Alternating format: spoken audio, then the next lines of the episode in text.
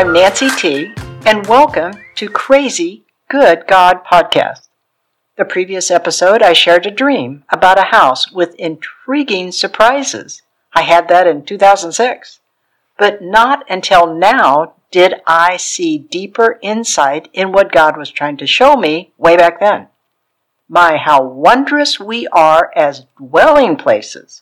Speaking of dwelling places, the New King James Version translates, In my Father's house are many mansions. If it were not so, I would have told you. Now, wouldn't you agree? We tend to be literal people. We like solid, substance, tangible, seeable, explainable, understandable. Well, have you ever considered that the realm you came from is nothing? God spoke, Jesus spoke, the Word spoke, and it came into being. We came from unseen.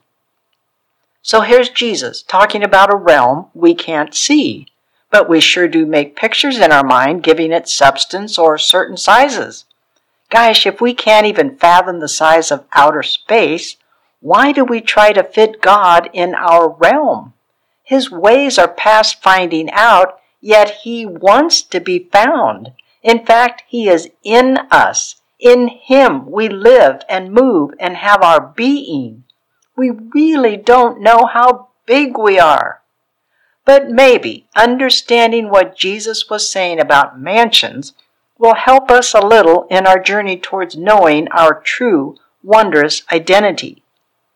Do you think Jesus is talking about literal mansions, mansions that you will live in in heaven. Sounds pretty cool, but we need to check out additional Greek meanings to really understand.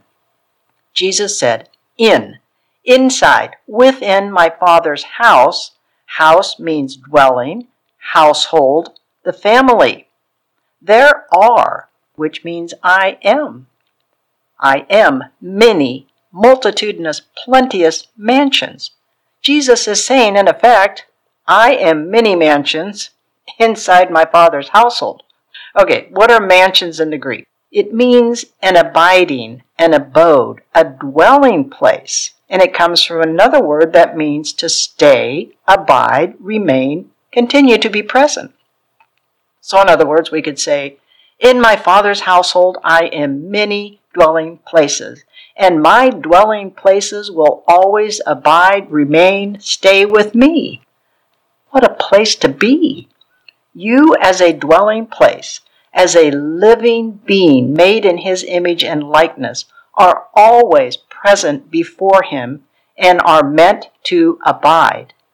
You, at your deepest core, are about belonging.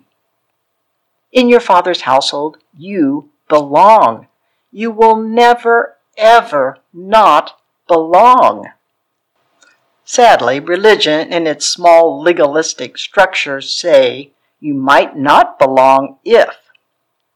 Jesus is bigger than that, and he's all about in and abiding. Jesus continues, And if I go and prepare a place for you, which means I am going to go and it's going to happen, Again, I am coming and will receive you to myself, that where I am, also you be. Jesus is talking about his death and resurrection, even though the disciples didn't get it at the time.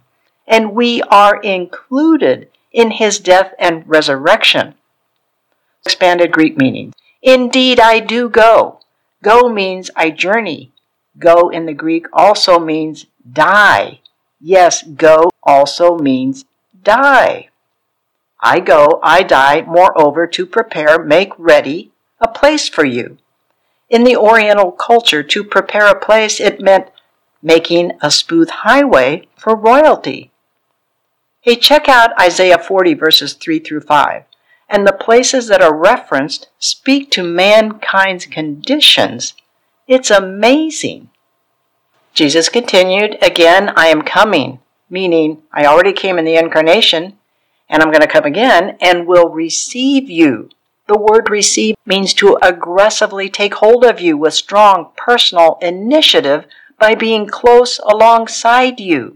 And I will receive you to myself. To means face to face, with interaction and reciprocity. There's a lot of connecting going on here.